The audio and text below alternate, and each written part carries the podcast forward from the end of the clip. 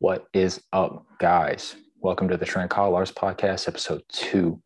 My guest today is great and powerful Scott Horton, director of the Libertarian Institute, editorial director of antiwar.com, author, political commentator, foreign policy expert, in my own opinion.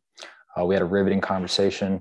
I think that if you're curious about what's going on with Ukraine and the Russia right now, as well as some backstory on the war on terror over the last 20 years and some other wars prior to that, so uh, coming after World War II, you might find some interesting information. So without further ado, let's get into it.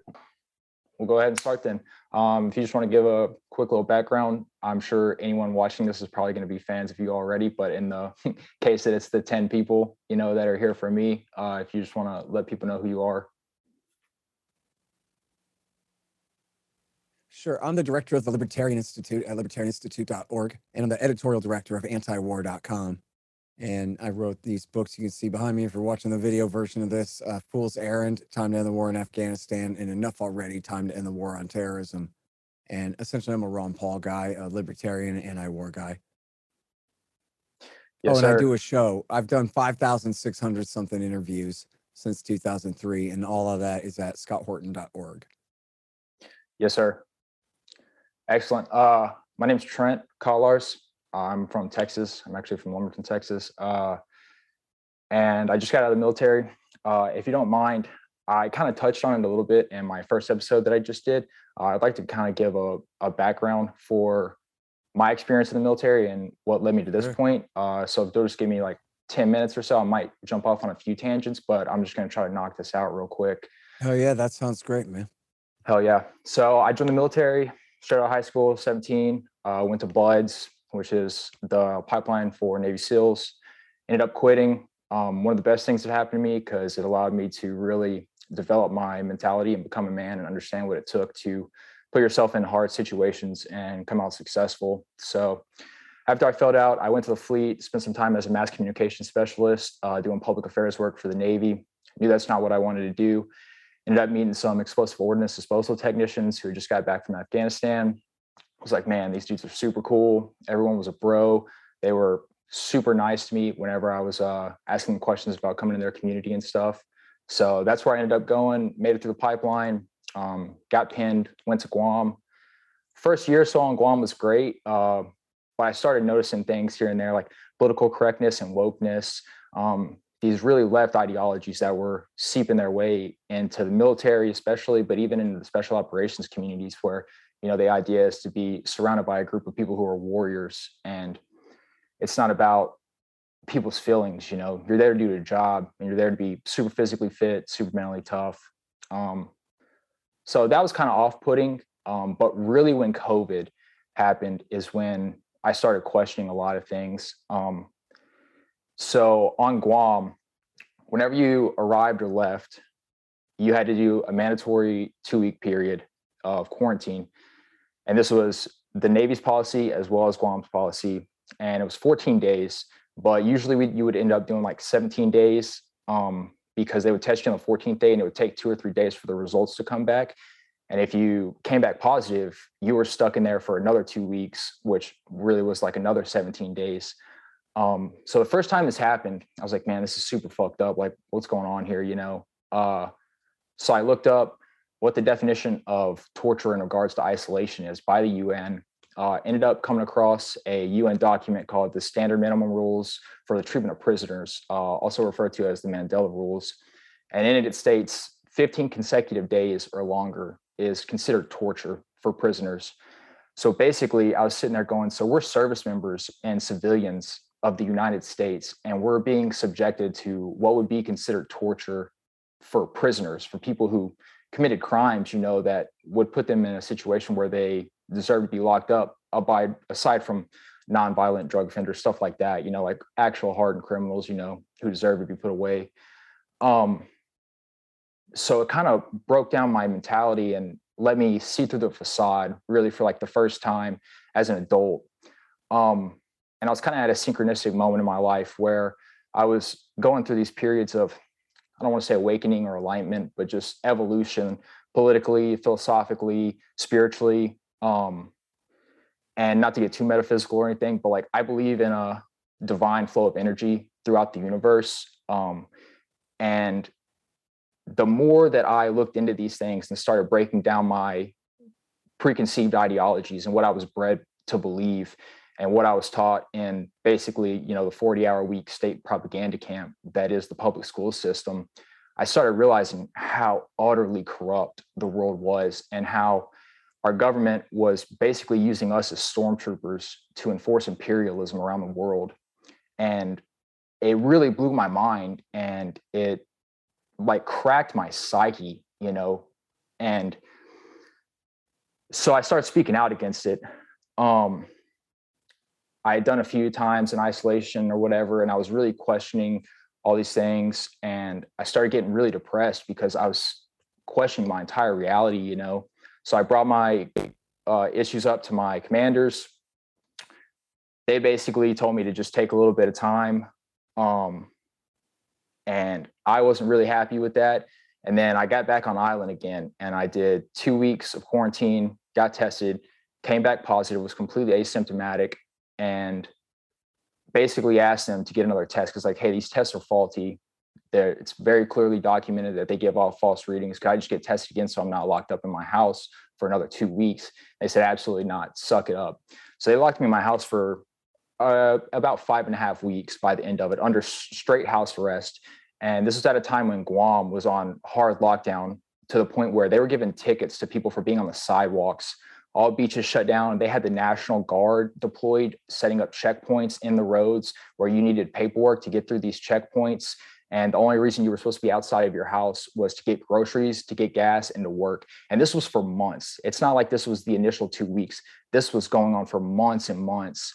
Um, and just the utter heavy handedness of the state especially the government of Guam, to the point where like we'd be on the beach having a good time. It's a tropical island, you know, it's beautiful. The water's beautiful. And you'd have the police and the Department of Health coming down to the beach and breaking people up, asking you where you live, asking you for your information.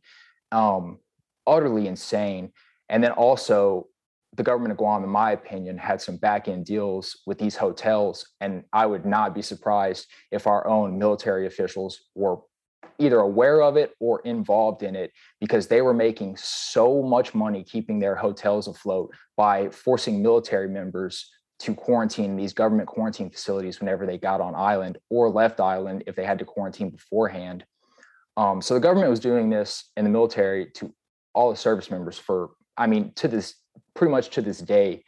Um, but going back, so after I did that initial five weeks, uh, I was done. I was super wrathful at the system, at the situation that was going on. And uh, I didn't want to be a part of it anymore. So I went in and I asked my um, highest level enlisted, my CMC at the time, to ad set me, to just give me an administration set. I was like, listen, I don't want to be a part of this anymore. I think what's going on here is absolutely corrupt. It's super fucked up. What you're doing to guys is incredibly disgusting. Um, and I was like, and this is causing me to have, you know, massive depression trying to not cope with the isolation itself, but to cope with the fact that these people I signed up to serve for and go and fight and die in a war for just did not give a fuck about our human rights whatsoever. It was follow the orders, follow the narrative. If you step out of line, you're going to get slapped down. Um, so I went in and asked for that. They told me to take some time and sit on it. Uh, so I did, was still super discontent with the situation, still would be willing to give up my benefits for an early release from this because I understood that I was breaking my contract with the military and I take that seriously. I take a contract seriously. So I was like, listen, I understand I'm breaching this by asking for this, but I'm also willing to give up all of my benefits and pay you back my bonus um, to get out of this situation. Like that's how seriously I take this. And ended up not getting it. And they basically told me I was going to go back to the fleet and ship paint, or I was going to go back and uh, to my team and keep doing my job.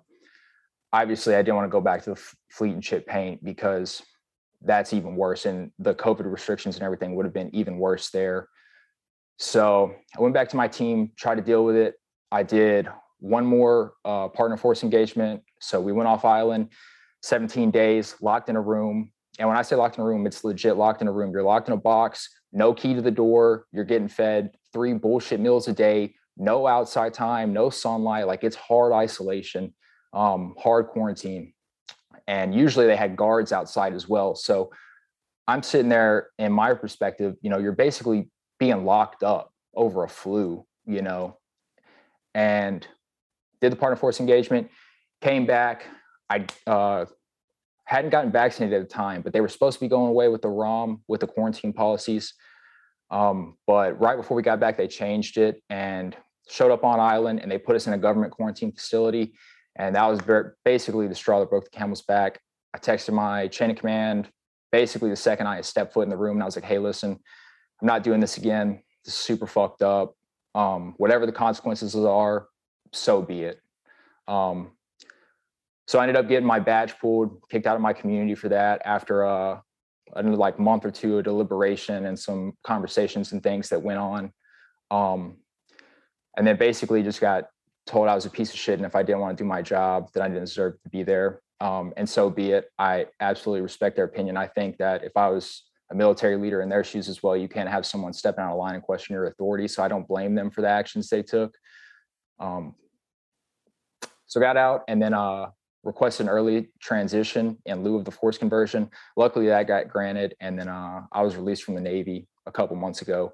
Um, and I think that's about it. I just kind of wanted to clarify a little bit more, introduce myself, uh, and I touched on in the last episode. I kind of wanted to touch on a little bit more about the actual authoritarian policies that were going on on Guam, which is a U.S. territory. It's not state, but I mean it's U.S. land. Like I owned a condo there where when I was getting back to island, the government was literally telling me I could not go to my own home, or if I was in my home, that I was being placed under house arrest for a flu, you know. Yeah. And Man, it was that's insane. really crazy. Yeah. Um, Well, and especially when you guys are essentially out of every demographic, you know, at least of people over 18 in the world, military guys are the least susceptible to this germ. Um, yes, sir. You know, for older people, it ain't just a flu, but for a ship full of sailors, yeah, that's pretty much what it is. you know what I mean? And uh, you yes, know, sir. especially now. I mean, I don't know with the you know Omicron variants or whatever, it seems to be getting less and less harmful. Hopefully, it'll continue to evolve to be nothing but a flu eventually. But um, you know, Absolutely. And I don't want to downgrade the seriousness yeah. of, of COVID. mean, I- COVID definitely has killed a lot of people. And I, I, when I say the flu, I'm being Oh, I hear ya. sarcastic, but it's, yeah, it, I mean, it's, it has legitimate health risks, obviously, you know, yeah, sure. But, to we're talking about a ship full of twenty year olds too. It's Yep, yeah, it's, You know, yeah, that's fair. And look, um, the thing is about government, right? Is you know, especially when you're talking about you know sailors or, or Marines or soldiers, where you guys are completely under their control, as you say, these are orders, uh, right? And so then Yes. there's there's you know very little accountability that flows upward from the enlisted guys to their officers or whatever a bad Yep. policy you know if you ever read catch 22 a bad policy in the military i mean that's the same thing you know it just um that's just you know always how it works but of course in the civilian world too the you know overreaction was one thing but then the refusal to adjust was another Yes. you know, I um I interviewed, I think this would have been in April probably. Maybe it was March still, but it was probably April of 2020. I interviewed this reporter named William Arkin. And he's like a really interesting and experienced national security beat reporter. He'll tell you about like military agencies you've never heard of before and you know does like deep reporting on continuity of government stuff but he writes for Newsweek, right? Like he's a serious ass journalist. He used to write for the Washington Post. So it's when we're talking about continuity of government and, you know, secret plans for transfers of power in the event of a nuclear war whatever, we're not talking about, you know, some website, right? We're talking about this is really the straight dope. Like this guy does a real good job on this kind of stuff. Um, so anyway, he comes on my show. He, he did a report about this, about how, you know, they're preparing for total martial law, essentially, or at least a, a military takeover of the government in the event that when the virus gets here, it completely wipes out the West Wing.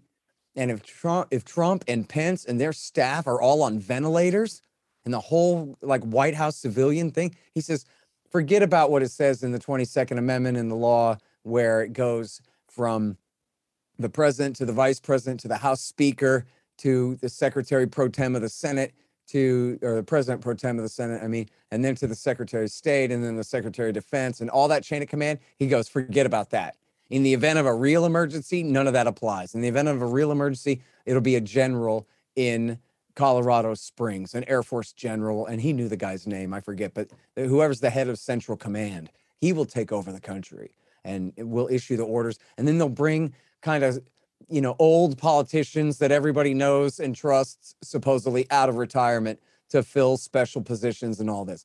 All this just crazy, unconstitutional, behind the scenes continuity of power law and and and orders in the country. But then I interviewed him two weeks later, I think it was, maybe three weeks later, and it was like, all right, well, Good news is there's like 24 cases of COVID in Montgomery County or whatever it is. And and when, and we can tell now from the way this thing spreads that when it gets to the White House, it's not going to decimate the West Wing. They'll get it one or two or three at a time and then they'll be fine. And hell, even Chris Christie didn't die of it. So obviously Trump and Pence are not going to die of it. They're not going to be wasted on ventilators for months out of pocket and unable to fulfill their duties and whatever. So we just, in other words, when I interviewed him for that first interview, it was like, look, the virus is just starting to spread, and some of the footage out of Italy looks really bad. And we don't know what's going to happen, but just in case of the worst case scenario, they're preparing for a military takeover of the country. And then three weeks later, whew, okay, well, that's not going to be a problem. That's clearly not how bad it is. You know, on a scale of one to a Hollywood movie, this is like a three or a four. It's bad, but it's not martial law worthy, right? Yep. We knew that right away. Like that's how I measure it. it was like because I interviewed Arkin a follow-up interview two or three weeks later. By then we knew this is not sweeping DC like a wildfire and incapacitating our national security staff or whatever. It's just not going to do that. But then, as you're saying, they kept the thing locked down for yep. months anyway, depending on where you were.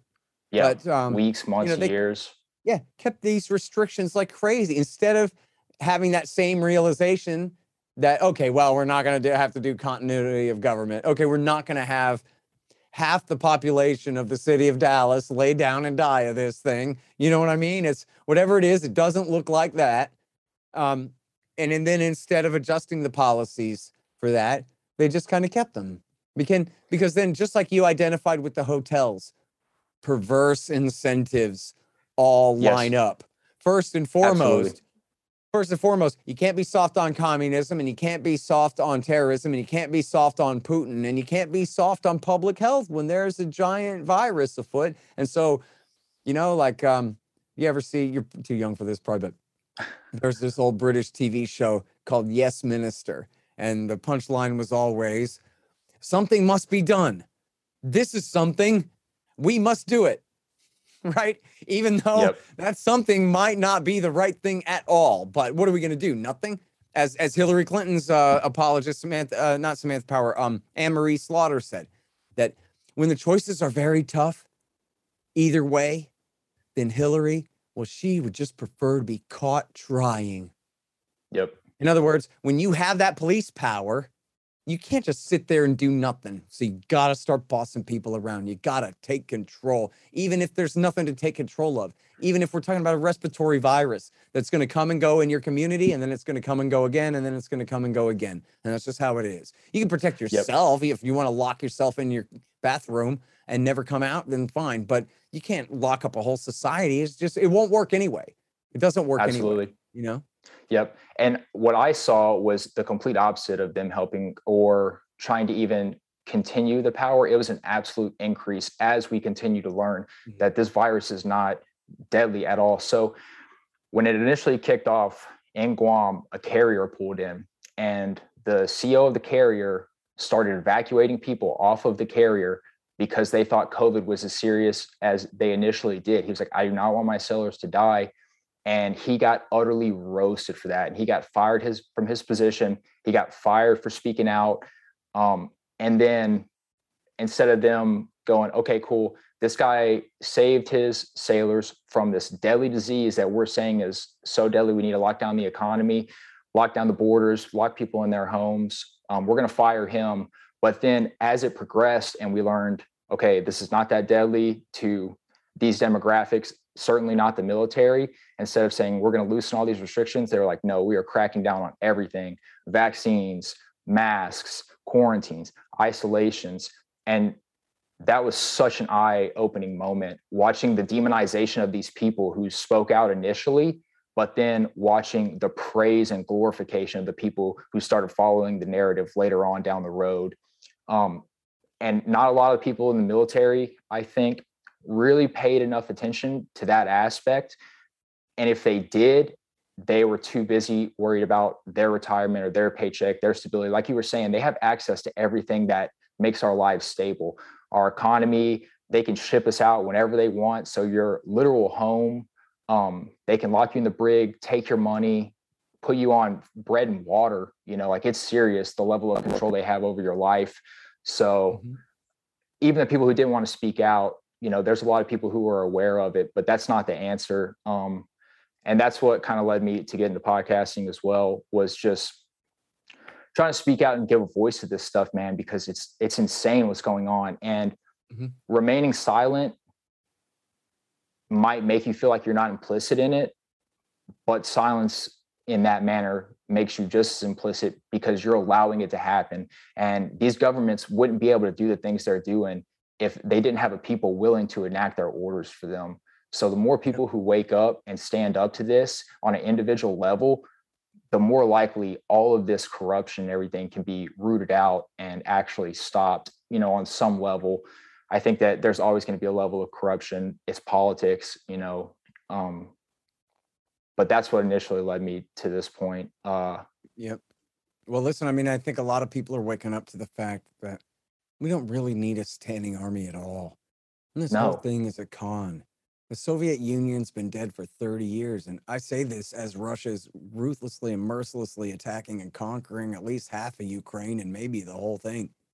And still, it's the furthest thing from our sphere of influence. This would be like if the Chinese rolled into outer Mongolia. I would be sad for the Mongolians. Like that sucks for them. But what does that have to do with America's national interest? Nothing. And the history yep. of the world is the history of lines on maps changing. And you know, the Americans break the rules whenever they want, which is true. And that's why Biden, I mean, pardon me, why uh, Putin invoked weapons of mass destructions and his responsibility to protect the people of uh, the Eastern Ukraine, right? He's essentially mimicking W. Bush and Barack Obama from their justifications for invading Iraq and Libya. Yep. I saw his statement about special military operations. Right. But so look, I mean, exactly. the reality is you know, I'm not sure if you're familiar with this lady, Jeane Kirkpatrick. She was Ronald Reagan's ambassador to the UN, and she was a neoconservative by the textbook definition. She was a Trotskyite leftist, part of the Social Democrats USA, which was the Shachtman set of the ex Trotskyoid neocons who rule America in, in so many ways. Anyway, so she was a real hawk during Reagan. He could count on her to be a real hawk in the UN. She was famous for writing an article saying, well, authoritarians are okay as long as they're aligned with us against the totalitarians, the communists, right? In other words, right wing fascism, totally tolerable as long as their job is crushing left wing commies. So, but then the Soviet Union ceased to exist. 30 years ago, just this last Christmas, okay, eight weeks ago, um, the uh, was the 30th anniversary uh, Christmas Day, two, uh, 1991. The red flag came down, the red, white, and blue flag went up. Even Ukraine and Belarus and the Baltic states were had been set free. The the very last of the Soviet Union was dissolved and completely abolished. So then there was a movement before Iraq War One broke out. When the when the Cold War really the Cold War ended a couple of years before the final end of the USSR. They started setting Eastern Europe free and Gorbachev and Reagan were getting along great. And so, really, pretty much the Cold War was over already. Um, and so, there was this period of time right before the uh, war in Iraq in 1991 where people were talking about the peace dividend and what's the world going to look like now? What are we going to do now? Hell, even after the Iraq war, the first Iraq war, that was still kind of a little one against a little weak country. It was a police action type of a thing, as they would call it, rather than like a war between peers or anything like that. It was not another power threatening us. It was Iraq threatening Kuwait and presumably not really, but said to be threatening Saudi, right? Um, so anyway, I'm trying to get to the point, which is that your Kirkpatrick wrote this. Uh, she wrote this piece for the national interest, and it's called "A Normal Country in a Normal Time." And she's not quite as explicit as me saying we just don't have any enemies, but pretty much she's saying we just don't have any enemies. And she says it's time for us to shed the burdens of this dubious superpower status right? In other words, it's not all we're number one and everything is great because of that. It's by being a superpower, we end up at least claiming responsibility for the behavior of every nation state in the world. And we end up making everybody's problems our problems. And in you know the name of international law, we end up escalating uh, crises where we don't really have a dog in the fight at all. And she says instead, we need to start sharing our responsibilities with the other powers of the earth, and we need to recognize that. Look, we're friends with the Brits, we're friends with the Germans, we're friends with the Russians now. We've been friends with the Chinese since the early 70s when Nixon went over there and, you know, split them away from the Soviet Union and made friends with them. And then, but that's it, right? There are no other powers in the Americas. Brazil won't have a blue water navy that they use to threaten their neighbors for the next 500 years. It's just not in the cards, right? There are no powers in Africa. You look at Europe, they're all our friends. You know, uh, you're too young for this too, but I can tell you, I remember that, you know, as a teenager at the time, that when the Soviet Union fell apart, immediately they started saying, oh no, it's going to be the Japanese and the Germans are going to rise back up again and they're going to be our enemies again, like in the World War, because, you know, the Germans are. Well, here we are 30 years later, and there hadn't been the, a bit of that. And it's not because we forced them to quit either, right? They just have had no intention, the Germans and the Japanese, of being, you know, aggressive imperial powers again. It wouldn't suit their interests whatsoever to try to do that. And then, so that, but that's it. Like spin the globe around. India is a big country. They're not wealthy and they have their problems with Pakistan, but they are not an aggressive global threat in any way. Again, they have a defensive military force, but nothing that they use to just, you know, act as a regional hegemon, much less a global one. And then you have China, which we have our differences with, but they're our number two trading partner. And again, Nixon went and shook hands even with Mao Zedong, the devil himself, quantifiably the worst human being who ever lived, the man who killed more other humans than any other human, Mao Zedong, with the bloodiest hands of all men ever. And Nixon went and shook that hand and said, let's not do this in the Cold War, be friends now. And then Mao died shortly thereafter. And not that everything's been perfect, but essentially the right wing of the Communist Party took over China after that and has allowed the greatest increase in the standard of living for the most people in the history of the world. If you look at just the last 20 and 30 years of the adoption of market capitalism in China, and to the great benefit of the people of the United States of America and the rest of the world, by the way. Now, it doesn't mean that they don't still have a one party dictatorship. It is still the Communist Party, not that it's exactly Marxist economics, but it's still very much a dictatorship and very much a political economy.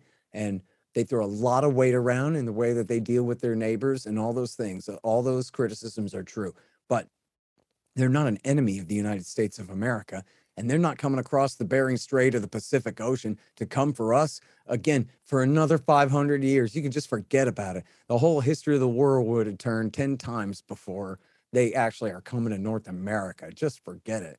It's just not happening. Um, and and even if they took Taiwan, worst case scenario, they invade Taiwan tomorrow while America's distracted in Eastern Europe. Even still, Taiwan is part of China, and it always has been, and since the 1600s. And America's policy is that there's just one China, and they will be reunified someday. We prefer peacefully by negotiation, and we do not want to see an invasion there. But we don't have a treaty alliance with Taiwan. It's not truly a nation state. And we have no real obligation to defend them. And it would be suicide to try to defend them. We'd lose a bunch of your sailor buddy friends to the bottom of the Pacific, and then we'd still lose Taiwan anyway. Beijing would run off with Taipei anyway, and we wouldn't get anything out of it other than major casualties and the risk of a thermonuclear war, which would devastate both of our civilizations permanently. So, um, you know, but then On that's Taiwan. it, right? Spin the globe. Who do you got left? You got Australia. Again, you have our friends, the Japanese. You remember a few years ago they remade Red Dawn, and they With first they tried to make China the boogeyman, but the Chinese objected. They wanted to sell the movie in China, so they didn't do that. So then they spun the globe. They were like, "Hell, who are we going to make the commies in this movie?" And they had to resort to North Korea. And so, for the first five minutes of the movie, it's a montage of pretend news clips explaining how North Korea became the most powerful world empire and took over America. Because Yep. what, do you, what else do you got? The lost colony of Atlantis out there in the middle of the ocean somewhere? Or maybe Mars attacks from the movie, right? There's just no other threats. There's no one to fight. The Mexicans? Who are we going to go to war with? Pancho Villa? There's nothing to fight. We could be, and Jeane Kirkpatrick was right. We have to go to Iraq at all. We say, screw the Middle East. Who cares? It's the Chinese that buy all that oil from them, not us anyway. Who even cares about that? Let the Chinese secure their own damn oil resources. We could have, after that, never even mind after World War II or any of that. But just from the end of the Cold War on, we could have just essentially completely abolished our standing army. As Ron Paul said, we could defend this country with a couple of good submarines. Yes. What we can't do is rule the world with a couple of good submarines. What we can't do is tell the whole world, you don't arm up because we will dominate you and provide you protection and security under our dominant order over the whole planet. And I know a lot of people think of that as Pax Americana, that we keep the peace wherever we spread our empire. And yet that ain't really true, is it? Look at all the dead bodies everywhere. Look at the million or maybe even 2 million people killed in the area from Pakistan and Nigeria by America and their friends and the consequences of their wars over the last 20 years. Look at the conflict we have with our massive peacekeeping defensive alliance, uh, NATO in Eastern Europe right now, that's just provoked this massive conflict and the loss first of Crimea and now all of Ukraine to Russia because the Americans just think that they can get away with doing whatever they want and trying to boss everybody else around. It just doesn't have to be this way at all. It just really doesn't. At all. And it it sucks. It's America's fault because I'm from here too. And I really don't give a damn about the opinions or the interests of the Ayatollah uh, Khamenei or of um, Vladimir Putin or of Chairman Xi Jinping or any of these foreign leaders, whoever the hell's the prime minister of Australia. I don't care about them and what they care about, other than the fact that if, uh, to paraphrase Ron Paul in his fight with Rudy Giuliani, if we act like we can just go around the world doing whatever we want and no one can ever do anything about it, then we do that at our own peril. We're just putting ourselves directly in danger by refusing to recognize that there could be consequences. You know, um, you do a bunch of PCP and go into a biker bar and start a big fight, you could get hit in the head hard. You know, there you can't just do whatever you want and act like nothing bad is going to happen. Something bad will happen. That was a weird analogy. I don't know where I came up with that. But anyway, um, you know, Gareth Porter, one more. Gareth Porter wrote this book about Vietnam. It's called The Perils of Dominance. And it's about how this is in the bad old days of the Cold War against the Soviet Empire, which ruled, you know, a third again as much man landmass as the Russian Federation has right now. They ruled all of Eastern Europe and all the Central Asian stands and all of that, and had an alliance with China. We're talking about the you know 50s and early 60s here. Um, and Gareth Porter says the reason this book is called The Perils of Dominance is because he says, regardless of what the politicians and the military were telling the American people, they knew that the USA was a hundred times more powerful than Russia and China combined. They claimed to have a missile gap, that the Soviets had more nuclear missiles, intercontinental missiles than us. Yeah, right. They had four. We had 400 and knew it and knew it and had, you know, uh, economic capacity and military capacity that just outmatched Russia, Russia and China in every way. But they portrayed it to the American people that we are at least equals and the Russians might just be out ahead of us in terms of their military power. That just was never true. And the point is, because they knew that that wasn't true, and they knew that they were so much more powerful than the Russians and the Chinese, that then that filled them with this hubris and this idea that we can do whatever we want. For example, in Vietnam, even if Ho Chi Minh has Russian and Chinese support. Still, we're going to kick their ass too. What are they going to do about it? Right? And but here was the problem. Ho Chi Minh was willing to fight to the very last man. He was going to never give in ever. And that was his strategic advantage. He you can bring on the violence. Yeah, people are dying all around them, but they've been dying all around them. It was the French before us. And the idea was the white men are not going to call the shots on this strip of land no more. I don't care where you're from, you're leaving. You can call it Marxism, you can call it whatever you want. That was the communist position in Vietnam, and they were sticking to it. And eventually it worked, and they won after America sacrificed, first of all, three to five million Vietnamese, Laotian, and Cambodian lives, but also about 60,000 of their own and plus trillions of dollars in 50s and 60s and 70s money, you know, with uh, the dollar was depreciating the whole time because of the war. And that was why Nixon had yeah. to take us off the gold standard entirely finally, was because of the cost of the war. They had to inflate that money to pay for that horrible war, which they ended up losing anyway. And so, you know, this these are the perils of dominance. When you know you're so much stronger than everybody in your neighborhood, yeah, sometimes you start acting like a jerk.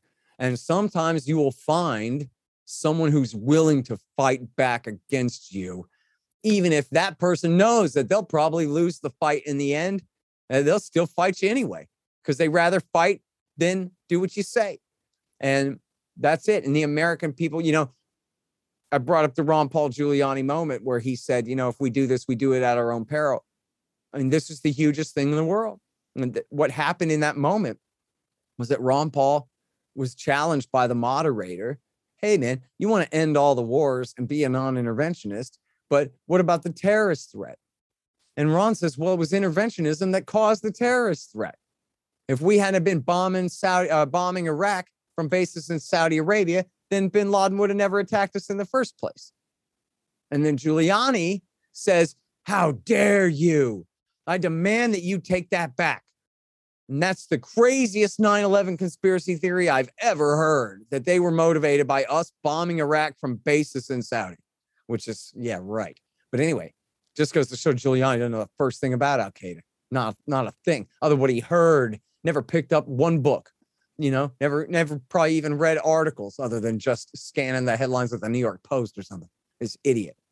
Anyway, so Ron Paul doesn't back down. Ron Paul says the CIA coined the term blowback. It means consequences of CIA policies, pal. This is how it happens, et cetera, et cetera. And if we ignore that, we ignore that at our own peril. And the thing is, you know, this is while W. Bush is still in the chair. This is in the spring of 07, the start of the Republican campaign season in the primary debate here. And um, Ron Paul's essentially force feeding a Republican audience exactly what they do not want to hear, right? The bitterest pill that, you know, sorry to say, but it really is true that H.W. Bush and Bill Clinton's policies provoked these terrorists that H.W. Bush and Ronald Reagan and Jimmy Carter had previously supported and backed. In fact, Bill Clinton backed them too. Um, that these these people had supported, they turned against us because of what we were doing over there. And the thing is about it, that had never been raised on TV. They just refused to talk about it. They hate us for our freedom. History began on September 11th, 2001, period. That's it. But when Ron Paul said, well, you know, not really, people said, hey, I remember the 1990s, and I do remember that Bill Clinton bombed Iraq all the time from bases in Saudi. That makes sense. And bin Laden was pissed off about that, huh? That makes sense. And then they went, hey, how come nobody said that to me anytime in the last seven years?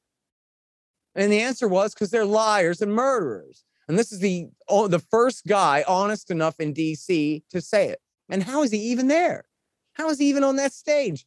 He's got this weird loophole. He's a member of the US House in the Republican Party, and it's just enough to squeak by to get on that stage. Everybody knows you got to be, other than Trump, the anomaly, but you got to be a vice president, a governor, or a senator to be a president. You know what I mean? Here's this little old member of the House that nobody ever heard of before, but that's his loophole enough to get in there.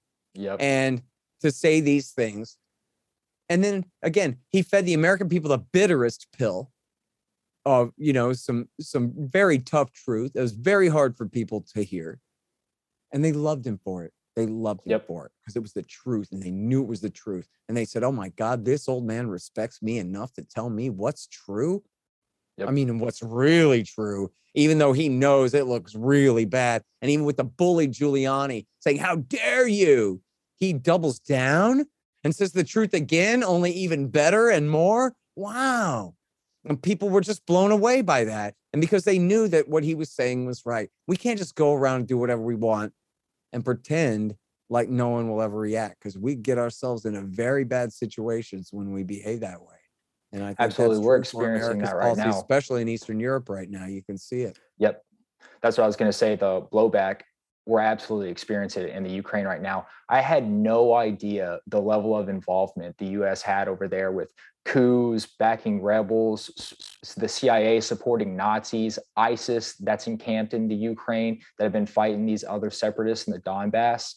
Um, while I have you here, if you just want to give a quick background, I know as quick as you can make it of Yeah. our involvement prior to what's going on right now, um, just to give people a little more of a context, because Russia has legitimate grievances with the US right now.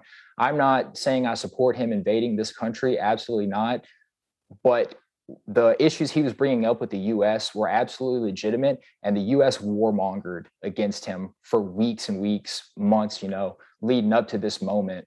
So we're definitely implicit in what's going on right now. You could definitely argue if we had been non interventionist, that this would not have increased to the level that it has. I think that's right. And I completely agree with you that it's not at all to support what he's done at all here, to support the position that he's taken at all. He's launched an aggressive war that he absolutely did not have to do. And then, even then, he didn't just seize the Donbass, he's now waging war across the entire country as far west as Yes. Lviv. Presumably, you know, we're recording this on Thursday afternoon, but, you know, presumably he's going all the way to Romania and seizing Odessa and Kiev and the rest. I don't know for sure, but it's possible that he'll stop at the Dnieper River halfway, but I don't think so. I think at this point he's going to go ahead and go for it and take the whole country. So it was an absolute catastrophe, and people are being killed, and and I'm totally against it in every way. And yet, um, at the same time, as you say, it's just true that America's foreign policies have led to this. I mean, hell, just on the face of it. I mean, these are the people who supposedly are the masters of the universe. They control everything. They dictate everything. If uh, the George W. Bush government and the Barack Obama governments, and for that matter, you know, Donald Trump and, and Mike Pompeo, um, and and Joe Biden and Antony Blinken, if these guys are all so smart, then how did it come to this at all? They should have seen this coming and headed off at the past 12 steps on the chessboard ago. You know, Madeleine Albright said, Why do we get to use violent force? Well, because we stand taller. We are the indispensable nation. We stand taller and we see further into the future and we see the danger here. Oh, yeah? It don't seem so smart to me. It seems to me like this is the direct consequence of Madeleine Albright working, that's uh, Bill Clinton's Secretary of State, working to expand NATO into Russia's former sphere of influence under the Soviet Empire. And the fact of the matter is, they just did not have to do it. And here's the thing you know, the pressure right now, uh, you know, among like wonky types, which I'm just the guy from antiwar.com. I don't care about this. But for people who are in the foreign policy community there on the East Coast, there's so much pressure to just say, well, this is all Putin's fault. He's a madman and a psycho and a killer, and that's all you need to know. But here's the thing of it so many of these foreign policy establishment experts, self appointed, but who have been there for decades, are still alive and are on the record warning that this is what could happen. Not everyone thought that expanding NATO was a brilliant idea. In fact, many people of the very highest credentials of American foreign policy said that we absolutely should not be doing this under Bill Clinton or especially under W. Bush, who expanded it the most. But Barack Obama and Donald Trump both continued to expand NATO. And, you know, including now what, 14 uh, countries overall or new ones? I forgot the total count, but Uh, they've absorbed almost all the Balkans, of course, the Baltics and uh, Hungary and Romania and Slovakia and the Czech Republic and Poland and uh, you know all of this stuff. And it isn't just that. I mean, to I won't go through the whole litany of like the chronology of it all, but under Bill Clinton, W. Bush, Obama, Trump, and into O. Biden. All of this is consistently horrible throughout. I'm no partisan here, and the bad policies are not partisan here. I mean, all these guys have essentially agreed on this horribleness all the time. And that includes, first of all, NATO expansion and admitting that's a military alliance and a war guarantee. You mess with Poland, you mess with us. You mess with Latvia, you mess with us. That's what NATO membership means, right? Um, so first of all, they've expanded this NATO alliance into Eastern Europe. Then they tore up the ABM treaty, the INF treaty, and the Open Skies treaty. As part of tearing up that uh, ABM treaty, the anti-ballistic missile treaty, they installed these anti-ballistic missile systems in Romania and Poland, which are seen as very provocative for two reasons. One, they could be part of a first strike capability that we're attempting to build, apparently, meaning instead of mutually assured destruction, we think we could knock you out with one punch. And and in fact, or even if you can take, uh, you know, try to retaliate, we'll shoot down your second strike after we nuked almost everything you've got. Anything that survives, we have enough capability to shoot that down enough where we think we're brave enough to go ahead and start a war. We might only lose one or two cities, and we're willing to take the risk. And so mutually assured destruction canceled, and willingness to start a war initiated, right? And so that was a huge part of it. Um, even though those things don't work, the Russians have to react as though they do work, and they have reacted as though they do work. And they also have done all of these color coded revolutions uh, where, you know, a dozen of them or something. Well, they'll do anything to overthrow a government that's friendly to Russia. And in fact, Hillary allegedly, man, I should take a note of this. Um, the uh, uh, 2011 uh, parliament elections. Um, she, you know, allegedly uh, intervened there, but um, they've done ever since the late 1990s. They've just done all of these color coded revolutions, including two of them in Ukraine. Twice in 10 years, they overthrew the same guy, Yanukovych, who won the election in 04. And then he won again in 2010. They overthrew him in the beginning of 2014. And that's what's led to this current crisis. Um, and then so let's see, you have NATO expansion, tearing up the trees, installing the missile defense system, the color coded revolutions, and then you know the the the uh, the war in Syria is a bit of a side issue, but it's part of it. But especially in Ukraine, when they overthrew the government for the second time in 2004, that was this exact government that we have right now. Everybody except Obama, they were all the same men from the Obama government. You have um, Joe Biden was the vice president and he was running the operation. He wasn't just sitting there, you know, twiddling his thumbs. He had the Ukraine brief, as they put it, um, in, con- in controlling Ukraine policy under Obama during this time in 2013 and 14.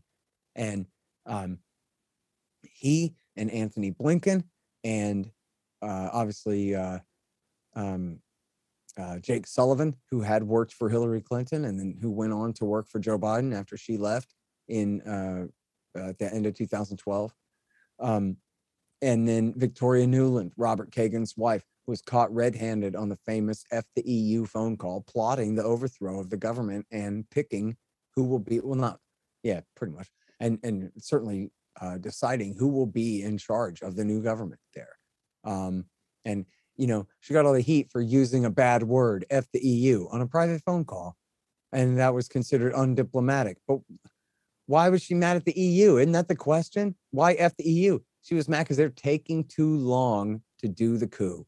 And she's saying, we want to get this guy, Robert Serry, in from the UN. We're going to get vice president, the vice president, Joe Biden, and his men. We're going to glue this thing together and stick it together and make this coup work. And she says, I'm going to, I talked to Jake Sullivan and we're going to get Joe Biden, the vice president, on the phone on a conference call with the participants to give them an attaboy and get the deets to stick. And this call was intercepted and leaked, presumably by the Russians, two weeks before the coup. And then they did the coup anyway. And so we just know it's just a 100% fact. And Joe Biden was in on that. on that entire thing. At the very least, he was read in. I guess we don't know if he gave that attaboy on that conference call, but I bet that he would. I bet that he did. But certainly he had been briefed up to date on everything they were doing up until that moment, um, on what all was going on. And again, as they say from other sources, you can find this. He, as they put it, held the brief for Ukraine. You know, that means he was in charge of that policy inside the White House at that time. And so then that's what led to the Russian seizure of the Crimean Peninsula because the new regime threatened to kick the Russians out of their Sevastopol naval base. And Vladimir Putin just was like, no, I'll take the whole peninsula before I lose my base. And, you know, the Crimean Peninsula had belonged to Russia ever since um, the 1780s until Khrushchev gave it to Ukraine in the 1950s.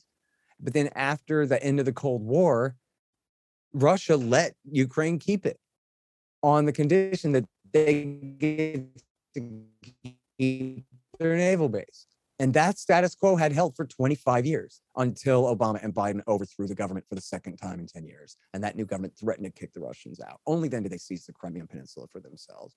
And then the war broke out in the East. And that's the controversy at the heart of what's going on right now, where the far Eastern pro Russian separatists in the Donbass province in the far east of Ukraine. They seized the government buildings and refused to recognize the authority of the new coup d'etat junta that had overthrown their democratically elected preferred president.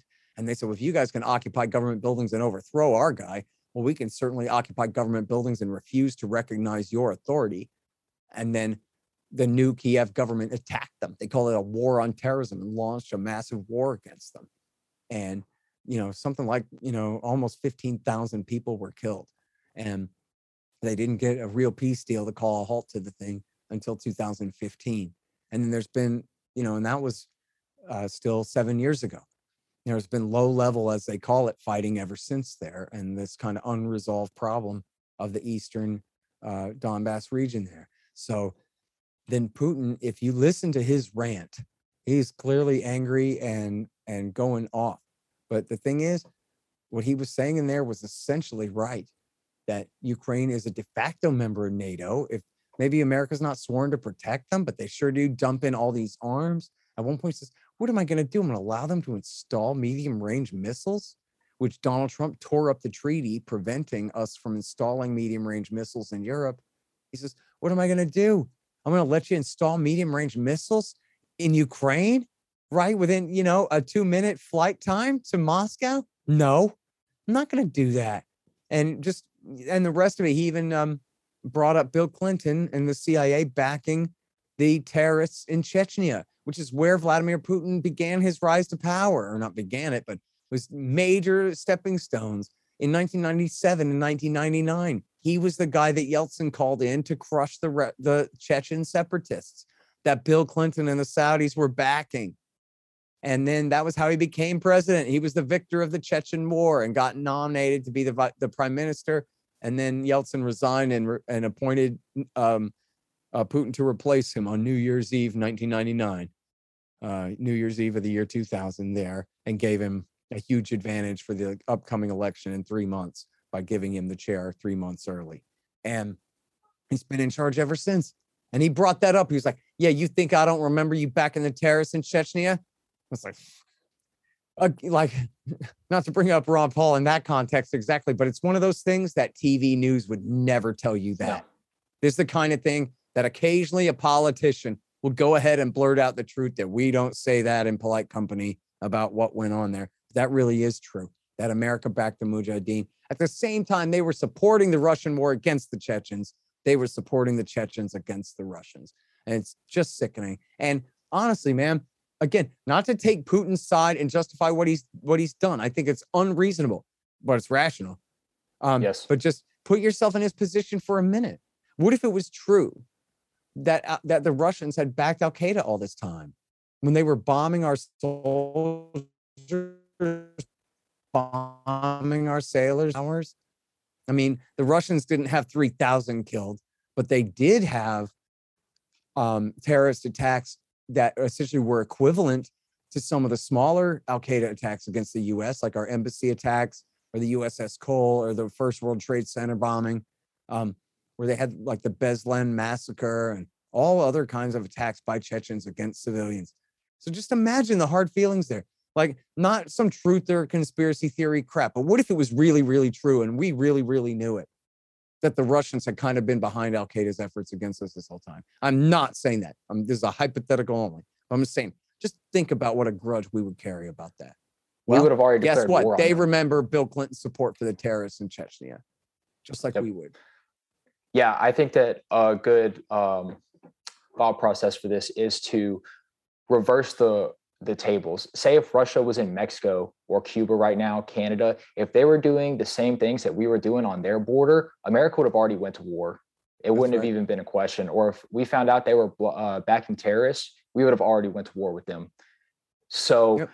what you're saying um, about all these CIA coups, all these deep state operations and stuff, it was so eye opening when I started listening to independent journalists like yourself, um, guys over like the Gray Zone, Ron Paul, all these great, brilliant people who were giving realistic reporting was so eye opening because in the military, especially in special operations community, like you're there to be a warrior and you're constantly constantly told that you need to be ready to go. So for example in guam it was china. You brought up taiwan earlier. That was every day. Every day you needed to be ready to go to war with china and just warmongering it to the point where these men and women who I adore, like I am not talking down on anyone in the military. I have brothers there that I love more than people who share my own blood with me. Um, but they're there to do a job and it becomes a psychological pattern that you fall into Mhm. where you start looking at these things as i don't want to say a game but not really reality where if you take an objective look back and look at the history of america especially these coups and stuff like that and then listen to what they're telling you where they're saying we're going to go over here and we're going to fight for democracy we're going to fight for freedom and we're going to maintain the sovereignty of taiwan. They don't give a fuck about that. These politicians who are actually in charge these deep state members at the pentagon and the white house they don't give a fuck about you. You're a sacrificial pawn on a board and they will use you as such to fulfill their geopolitical games and also to put money in I their pocket that's right.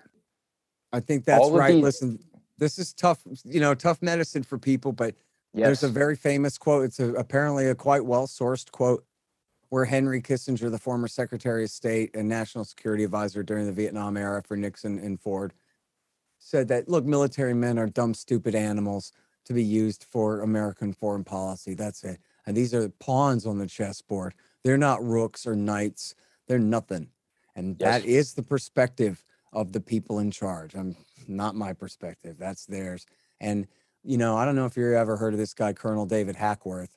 Um, he was the most decorated officer from Vietnam, and he founded Soldiers for the Truth. And um, he died of bladder cancer from Agent Blue uh, from the Vietnam War in the Bush years. But he really tried to stop the Iraq War, and he published whistleblowers against it and all this stuff. And essentially, just like what you're talking about here, his idea was almost sounds like commie class war theory, but it's not. But it's it is a class war kind of a theory. Only it's in fact it's much more like libertarian class war, where in his um, phraseology, I guess you could say, the officers are the government. The enlisted guys are the people. And it's just like out here in the real world, it's the government versus the people.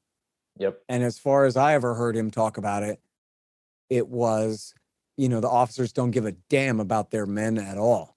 And if anybody's going to protect the enlisted men from the officers, from their own leadership, it was going to be people like him who were retired and big name enough and tough enough to go to bat for the enlisted guys who are being put at unnecessary risk by their selfish and careless and brain dead commanders. And so that was his entire kind of task as this retired officer was he was going to go to bat for the little guy in the military all day every day and he would deride what he called the perfumed princes which meant these generals who never got their hands dirty in their life don't know the first thing about bravery or valor or taking a risk who are so willing to deploy soldiers and marines and sailors and whoever wherever they feel like at a moment's notice for no good reason. And, you know, I also remember, I don't remember exactly what he said about it, but I do remember that in the run up to Iraq War II, not only was he against it, but he knew all about it. And he could say, listen, Sunni this and Shia that, and Iran and Saudi Arabia and the Turks and the Kurds and all of these interests at play here and why it all matters and how if you do this, here's what's going to happen X, Y, and Z. You know what I mean? And he did that because, of course, first of all, he's just an American patriot. But second of all, he's a partisan of the enlisted men. And he was trying to protect them. And he was trying to say George W. Bush is putting these men in unnecessary danger. He should not be doing this. And the danger is worse than we're being told. These guys are going to get bogged down in urban warfare. Getting sniped from the second story is going to be the story of their lives uh, for the next years. And we should not be doing this. And he was absolutely right about every bit of that. So, you know, I applaud you in your take. And I, you know, I think there are a lot of guys who they get out of the military, man, they just want to get on with their lives. And I respect that. You know, you got to deal with that however you've been, especially if you've been to war and back. Um, but there are a lot of guys who've been in the military and come back, and now they just want to stop all of this interventionism and militarism and every bit of it. You know, there's this great group called Bring Our Troops bringourtroopshome.us and defend defendtheguard.us Yep. who are on this major mission to get the states to pass laws banning the government from using National Guard troops in overseas missions unless they have an official declaration of war by the Congress, like it says in Article 1, Section 8, Clause 11 of the Constitution Yep. of the United States. Not like we've been dying and fighting for for the last however many years. Absolutely no declaration of war, executive powers that we've been over there Not since for. Hungary in 1945 and 1942. That was the last one. We Romania and Hungary in 1942, who were members of the Axis with the Germans, um, was the last time they declared war. And Yep. um, and and listen, they're making real headway. I'll tell you, part of the reason they're making such headway is because they're combat veterans and they're not from Yep. Vietnam era. They're not like born on the Fourth of July kind of hippies who have moved left. They're all Ron Paul guys. They're all libertarians and conservatives and constitutionalists, and they've been to the 21st century wars. And they speak with just authority, absolute authority about how it never should have been this way. Any politician who says, like, oh, no, we got to defer to the people who know better than us and do this, nuh-uh, because here comes some Green Berets, and here comes some Rangers, and here comes some Marines, and here comes some all kinds of guys all lined up to talk about how they've been there and back, and they can tell you that's not true that these people in charge know what they're doing and mean well and do a good job or any of these reasons why we should defer to them. No, we should not. And when it comes from these guys, I've seen it in person. When it comes from these guys, it's so meaningful, especially the officers, um, but the enlisted guys too. They come in and just like for all those years, they told us we're not allowed to say anything about criticizing the war because we'll hurt the soldiers' feelings. Only they're allowed to have opinions about this. Okay, fine. Well, we sent a few million people to war and back. What do they got to say about it? And none of them are happy with it. None of them can look at Iraq and Afghanistan and say, oh, I'm sure I'm glad that I sacrificed everything, including my best friends, for that. When Ramadi's under the control of this faction and Fallujah's under the control of that faction now, nothing to brag about there, man. And same thing for Afghanistan and all of the rest of this stuff. And so then what happens? These guys, who are the only people who are allowed to comment on this, they get up there and guess what they have to say? We shouldn't have done it. We shouldn't be doing it. We demand that you change the law so that DC can't do this to the people of our state again. The National Guard is for, you know, sandbags when it's flooding and emergency cots when there's a fire, you know, or whatever it is. Yep. Um, uh, uh, helping out the firemen when the when the uh, woods catch on fire. Um, Yep. not for And invading other countries. You know, Yes, and it's it's really worrying right now because the same people who sent all of our men and women to fight and die for oil and for geopolitical reasons in the Middle East are all still in power. And with what's going on in the Ukraine right now, I think you're really seeing them get primed to send another generation of young men and women to fight for American imperialism and die for American imperialism. And it absolutely does not and should not happen. We have no no reason to be over there no reason to go fight and die for these people especially with the current state of affairs in america where we have a straight up fascistic regime over us right now. That should be all you need to know. If you want to go fight and die for America, cool. Guess what? That's what's about to happen in America, like inside of our borders. That's where the war is right now. It's ideological, it's fourth and fifth generational, and hopefully it doesn't evolve to the point where we have to use guns on each other. That would be a travesty, an absolute travesty. And to avoid that, it's going to require people waking up, speaking out, getting involved, and fighting back against this corruption and the, for lack of a better word, just evil intentions of the deep state, the uniparty, these people who are actually in charge. Everything okay? Hold on, it kicked me out. I'm sorry. I got you. Yeah, it kicked me out. I apologize. It didn't hear. It didn't like what I was having to say. Uh-huh.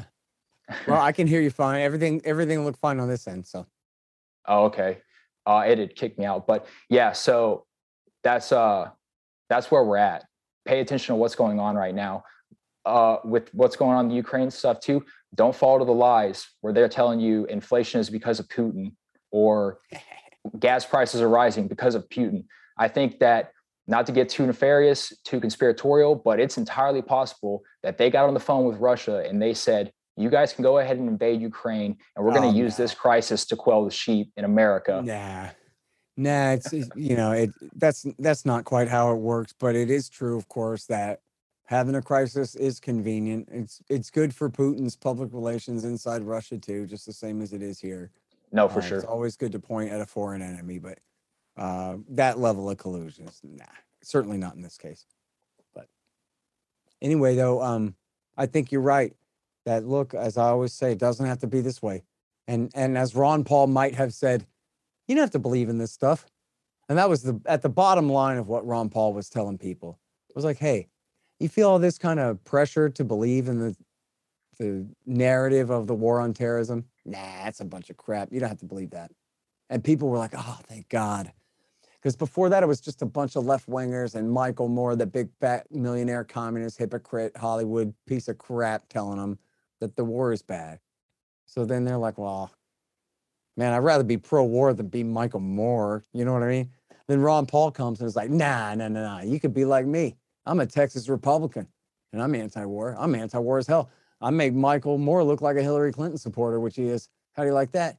And uh, so people rally to that. People say, great. If Ron Paul says I can be anti war, then I can. You know, um, that's what it's all about. It doesn't have to be this way at all. Just admit it to yourself. You know, if you were a sucker before, then you got clarity now, don't you? So, um, so that's it. And look at the polls.